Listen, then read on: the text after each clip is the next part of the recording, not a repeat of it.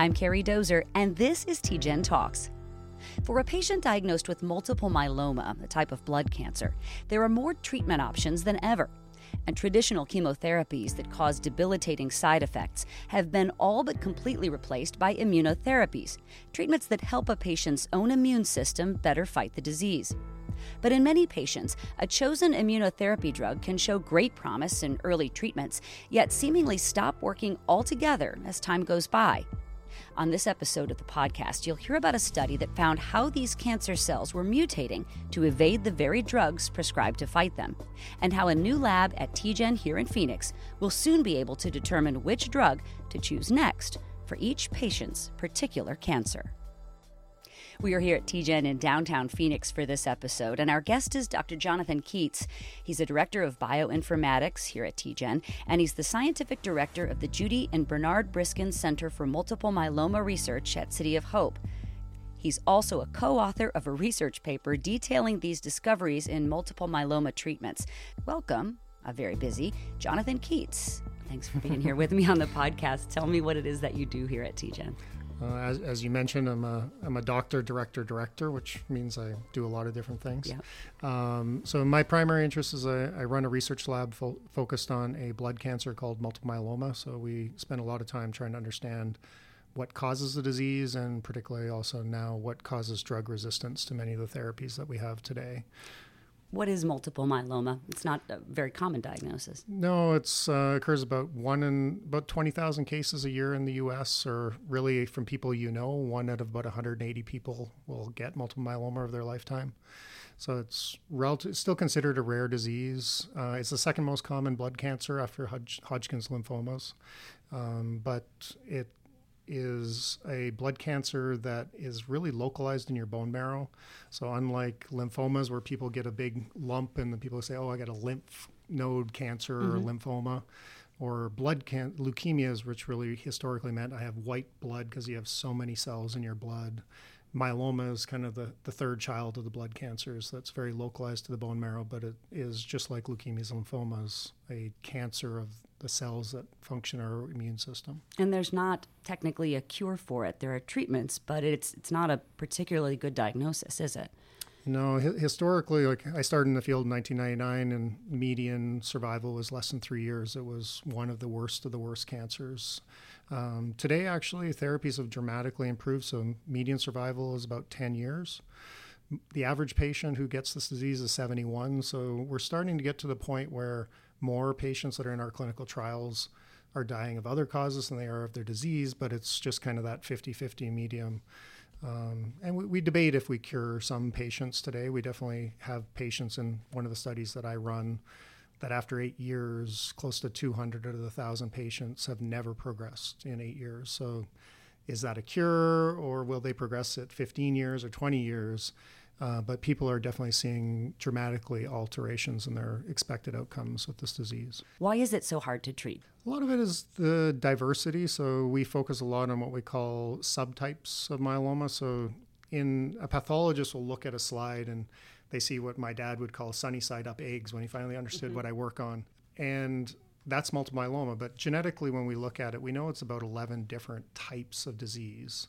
Uh, and it probably reflects a lot like what we see with other leukemias that we don't just say that everyone has leukemia. There's acute myelogenous leukemia sure. and chronic myelogenous leukemia. They're very different diseases that have different outcomes and different responses to therapy. And myeloma, just because it's even more rare, has not usually been broken up that way. What is a typical treatment for someone diagnosed with multiple myeloma? So, the average patient would get uh, what we call an induction therapy to reduce the disease burden.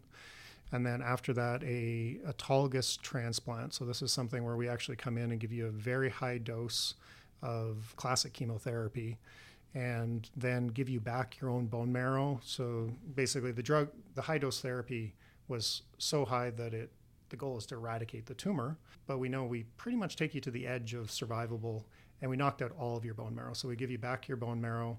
And then most patients after that will be on what we call a maintenance therapy until they progress. Um, so for some patients, that's a year, and for some patients, that's three to years to a decade. The subject of your latest paper deals with resistance to treatment. It's not resistance to chemotherapy treatment, though. Multiple myeloma is very, very different disease. Probably since the mid 2000s, um, very few of the therapies that we use, other than that high dose therapy I mentioned before, is a classic chemotherapy that would cause you to lose your hair. Um, they're generally what we call novel agents or immuno-oncology agents, where we're using patient's immune system to fight the cancer. So the paper that we're talking about now is some of the newest and most cutting-edge therapies, where it's either a combination of where we take what we call T cells. These are kind of like you would equate it to the special forces in the military. We take those take those out of the body. We train them to recognize the tumor cells, put them back in, and they rapidly go in and usually in less than a month, pretty much get patients to no detectable disease. And then the other type of drug that we use, which is probably a little bit more easy to use clinically, is a drug where it's a specialized antibody that actually recognizes the tumor cells and recognizes the same kind of T cells and brings the T cells to the tumor and basically kind of artificially activates the tumor, the T cells to see the tumor as foreign and to kill it. And both of these classes now, like the CAR T cells, we're seeing clinical trials with 90 to 100% response rate. And then these, what we call T cell engager therapies, 60 to 80% response rates in patients that normally would not survive more than three months at that point in their disease course. So that's a great result for that patient. But sometimes that immunotherapy, that thing that worked so well the first time, stops working. Why? The manuscript will highlight some of the different mechanisms. And again, like I mentioned, where we see there's many different types of myeloma, we're appreciating there's many different ways the cancer cell gets around these therapies. The most basic one is all of these are targeting proteins that are on the surface of the cancer cells. And the nice thing, since the cancer we are working on is a very rare cancer, there's things on the surface of the plasma cells. These are the type of cells that we the tumor is derived from that are only on plasma cells, and those represent a very small minority of cells in your body. So the drugs recognize those unique proteins on the surface and target your immune system to that tumor. Now, for any protein on our cell surface, you have two copies of that gene in your body. So, what we're seeing is the most common mechanism is that the tumors actually physically delete those genes out of the tumor. So, we have things in cancer called tumor suppressors, genes that prevent cancer. And the way cancers evolve is the tumor deletes those genes so that those genes can't prevent cancer any longer. In this case, these are two genes that are unique to plasma cells. We don't really think they're essential for the survival of the plasma cell, so the tumor cell can easily just throw them out. And then the drug no longer has a gene to recognize. There's nothing on the surface. It just goes by and says, oh, there's nothing here. It's a nice uh, stealth cloaking device to get rid of those genes so the immune system no longer sees the tumor. So how did you find this this activity by the cancer cell? So the driving force behind where we started things is, or one of the targets we're targeting is a gene called BCMA, called B cell maturation antigen. Now, what's unique about that is, as of today, there's now five different drugs FDA approved to target that same protein. So a lot of the work that we started here at TGen and City of Hope was focused on patients who had previously seen one of the drugs against a BCMA targeted agent. And now we wanted to retreat them, but with a different BCMA targeting drug. And the question was can we? Is that target still there, or has the tumor cell put a stealth cloaking device over itself?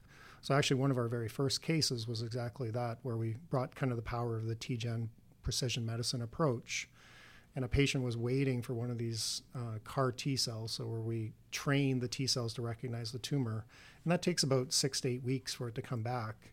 And in the interim, we were able to identify that that therapy was never going to work because the gene had already been lost. And in that patient's case, we were able to get them onto a different therapy that put him into a complete remission in under a month. So do your findings direct you to the next best therapeutic treatment? So, one, it'll tell you why something stopped working. Um, where what we learned also in this manuscript is that for sometimes the two copies of the gene have been deleted, no drug targeting that gene will ever work again. But in some cases, one copy was deleted and the other copy was mutated just so the drug couldn't bind.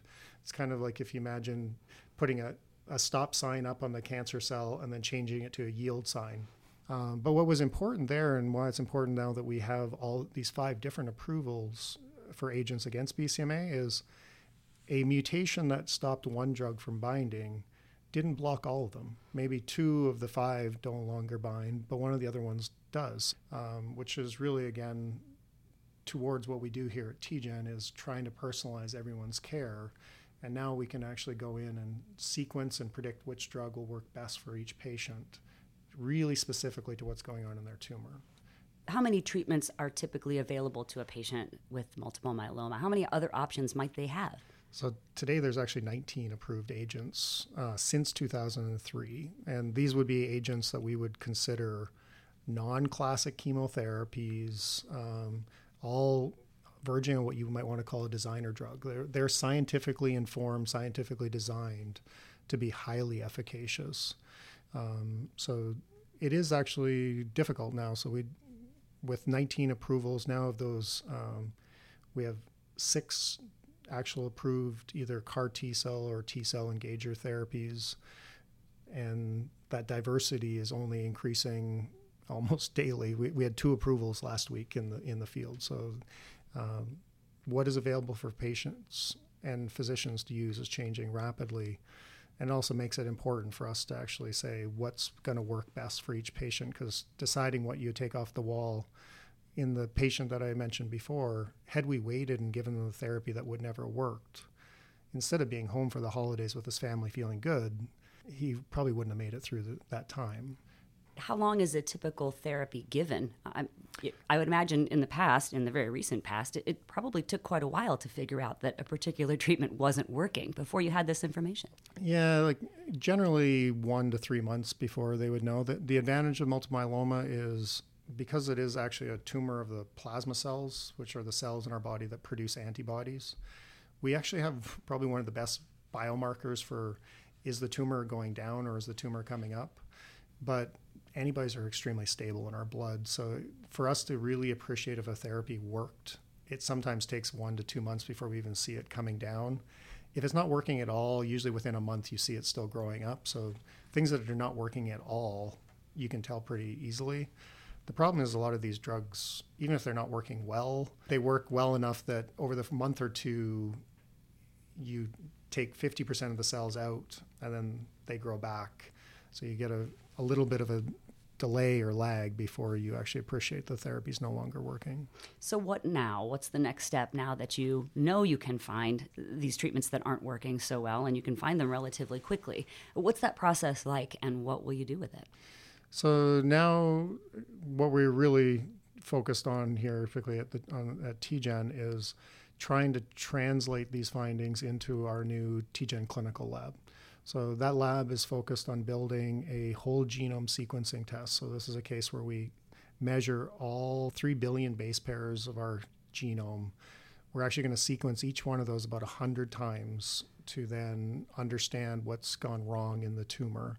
And we'll do that from the time it arrives to the time the physician has a report in their hand in 48 hours. Um, and where that's so important now with these therapies is as more and more patients get exposed to one of these therapies through standard clinical care, should they progress on one of those agents, knowing if they can go back onto one of those other drugs or which one they should go on to becomes imminently important for the patient's outcome. These drugs aren't cheap. Um, so it is really important to get people the right drug that's going to be the right one for them. Who will man this laboratory? What is the most important part about getting that information right? So we have a team that's building it. Uh, my team is involved in building up a lot of the informatics. One of my other roles here at TGen is the director of bioinformatics. So we're building the infrastructure to uh, do the analysis correctly and very quickly. We've, we've been allocated about three hours of that 48 hours to get the analysis completed. Um, we'll move um, patient samples will come in. For myeloma, one of the important things is we have to purify the tumor cells out of the bone marrow. To be diagnosed with multiple myeloma generally means at least 10% of the cells in your bone marrow are these plasma cells, which normally would be less than 1%. Frequently, the sample we get isn't that good. Um, but the nice thing, again, like how these therapies work, there's unique cell surface markers that are very unique to plasma cells. So we actually use another antibody to recognize the tumor cells, and that antibody has a magnetic bead on it. And then we just basically run the cells over a magnet. It holds on to the tumor cells. And what's amazing from my side, I, I work on multiple myeloma for two decades now. When we do genetics on a myeloma tumor, it's on average 95% tumor cells. If you take our average other solid tumor, uh-huh. we average about 65%.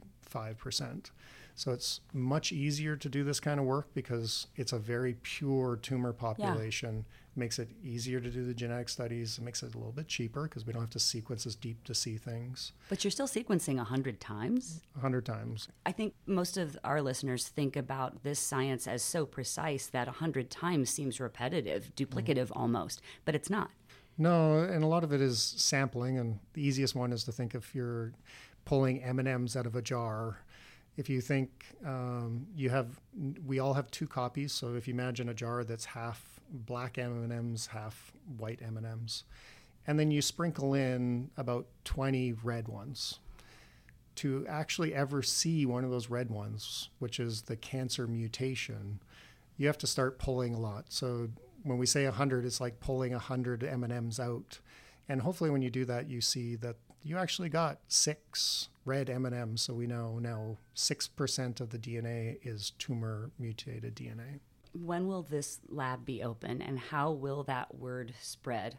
So the, the initial lab build out is targeted to be servicing patients as of January of 2024. Again, initially it'll probably be primarily within City of Hope patients, um, just because that's where we'll have the most direct interaction with physicians and there's going to be a little bit of education about how to interpret these reports. Not everyone's used to getting a report that was generated from all mm-hmm. 3 billion base pairs of the human genome as opposed to one or two little yes no answers.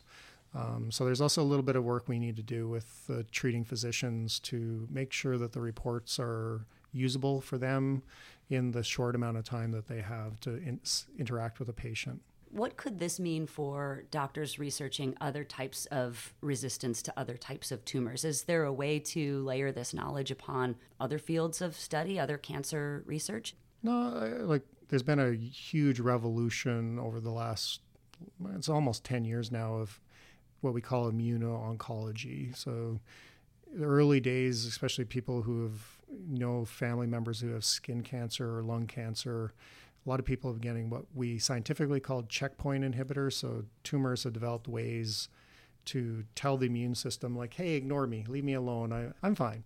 Um, and then we were able to give them antibodies that would block those little talking points. And now the immune system recognizes a tumor, and it's why like the outcome for lung cancer has changed so dramatically in the last decade. Um, so some of the learning that we've seen from how these immune based therapies work, I think will translate to a lot of cancers because though those checkpoint inhibitors were there in solid tumors, in the blood cancer space, these more directed uh, immune therapies where we're actually not just letting the immune system do its job, but actually saying like, "Hey, you get over there and do your job." Um, those ones a little bit more directed, which means there's more opportunity for the tumor to try and have an incentive to get away from it. And I think that concept that we're seeing here in the diversity of types of events that really highlight the power of whole genome sequencing that you can do one assay to see a mutation. You can do another assay to see a copy number deletion. You can do another assay to see what we call a translocation where the DNA breaks apart. And you can do in a clinic, you can do those three different assays, but a lot of clinics only do one, maybe two of the three with what we're now doing in this rapid whole genome sequencing lab, that one test gives you all those answers and not just on genes that you're focused on today. It does it across all genes so that when we have a therapy tomorrow against another gene, which we do have in the clinical trial pipeline, we don't have to redevelop new tests. We just, the one test, it's like if you follow the Lord of the Rings, the, the one ring to rule them all. It, it is the one test that, from a genetic perspective, there won't need to be another test. We can do it faster, we can do it more accurately in the future with better instrumentation, but we won't have to rehash the entire system ever again. What have I missed, if anything, about this paper, about this rapid sequencing clinic that will open here? Anything that I didn't ask that you want to make sure people know? I think like, the number biggest one is again, if there's people or family with multiple myeloma, therapies have changed dramatically and continue to change dramatically with every day. And I think the most important thing from my side that came out of that paper was we do need approvals of drugs that target these same antigens, but not so much that we need 10 drugs. We want 10 drugs that recognize 10 different parts of those proteins because we're now appreciating so much that if the tumor goes this way to get around this drug, it makes it still sensitive to this one. I want to have as many drugs on the shelf. I want to look at a patient and use our best interpretation of what's going on to go, we're going to pull drug 12 and 30 off the shelf because this is what works best for you. That is the lifeblood of what we do here at TGen. And that only works if the drug's on the shelf and we can use it. You've been doing this for 20 years or a little more. How would you characterize the difference between the field and hopes for patients with multiple myeloma when you started and their hopes today? So the best one in like transitions that I've seen working with a physician when I was still in Canada who treated myeloma for probably 30 years at that point. When one of our new, what we called novel agent drugs was in clinical trial, I happened to be in the clinic with him that day, and he was on the phone yelling at the lab about messing up because three patients had no detectable tumor. And he's like, You guys are messing up. It's not possible. And I asked him, like, well, what else could be going on? He's like, Well, they're all on that new clinical trial.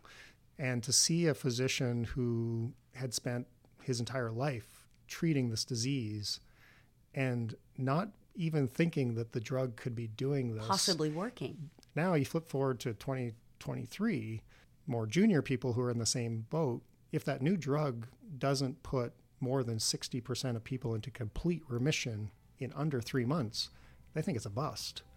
So that, that's been the most impressive thing, I think. And again, for families and patients out there, the only thing I usually say is seek out specialty centers that have clinical trials going because the things that are in the pipeline today that are available to you, even as control arms for some of these trials, are therapies that we didn't even fathom would be possible in 2010.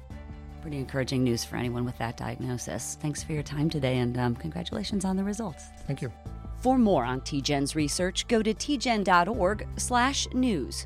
The Translational Genomics Research Institute, part of City of Hope, is an Arizona based nonprofit medical research institution dedicated to conducting groundbreaking research with life changing results. You can find more of these podcasts at tgen.org slash tgentalks, Apple and Spotify, and most podcast platforms. For TGen Talks, I'm Carrie Dozer.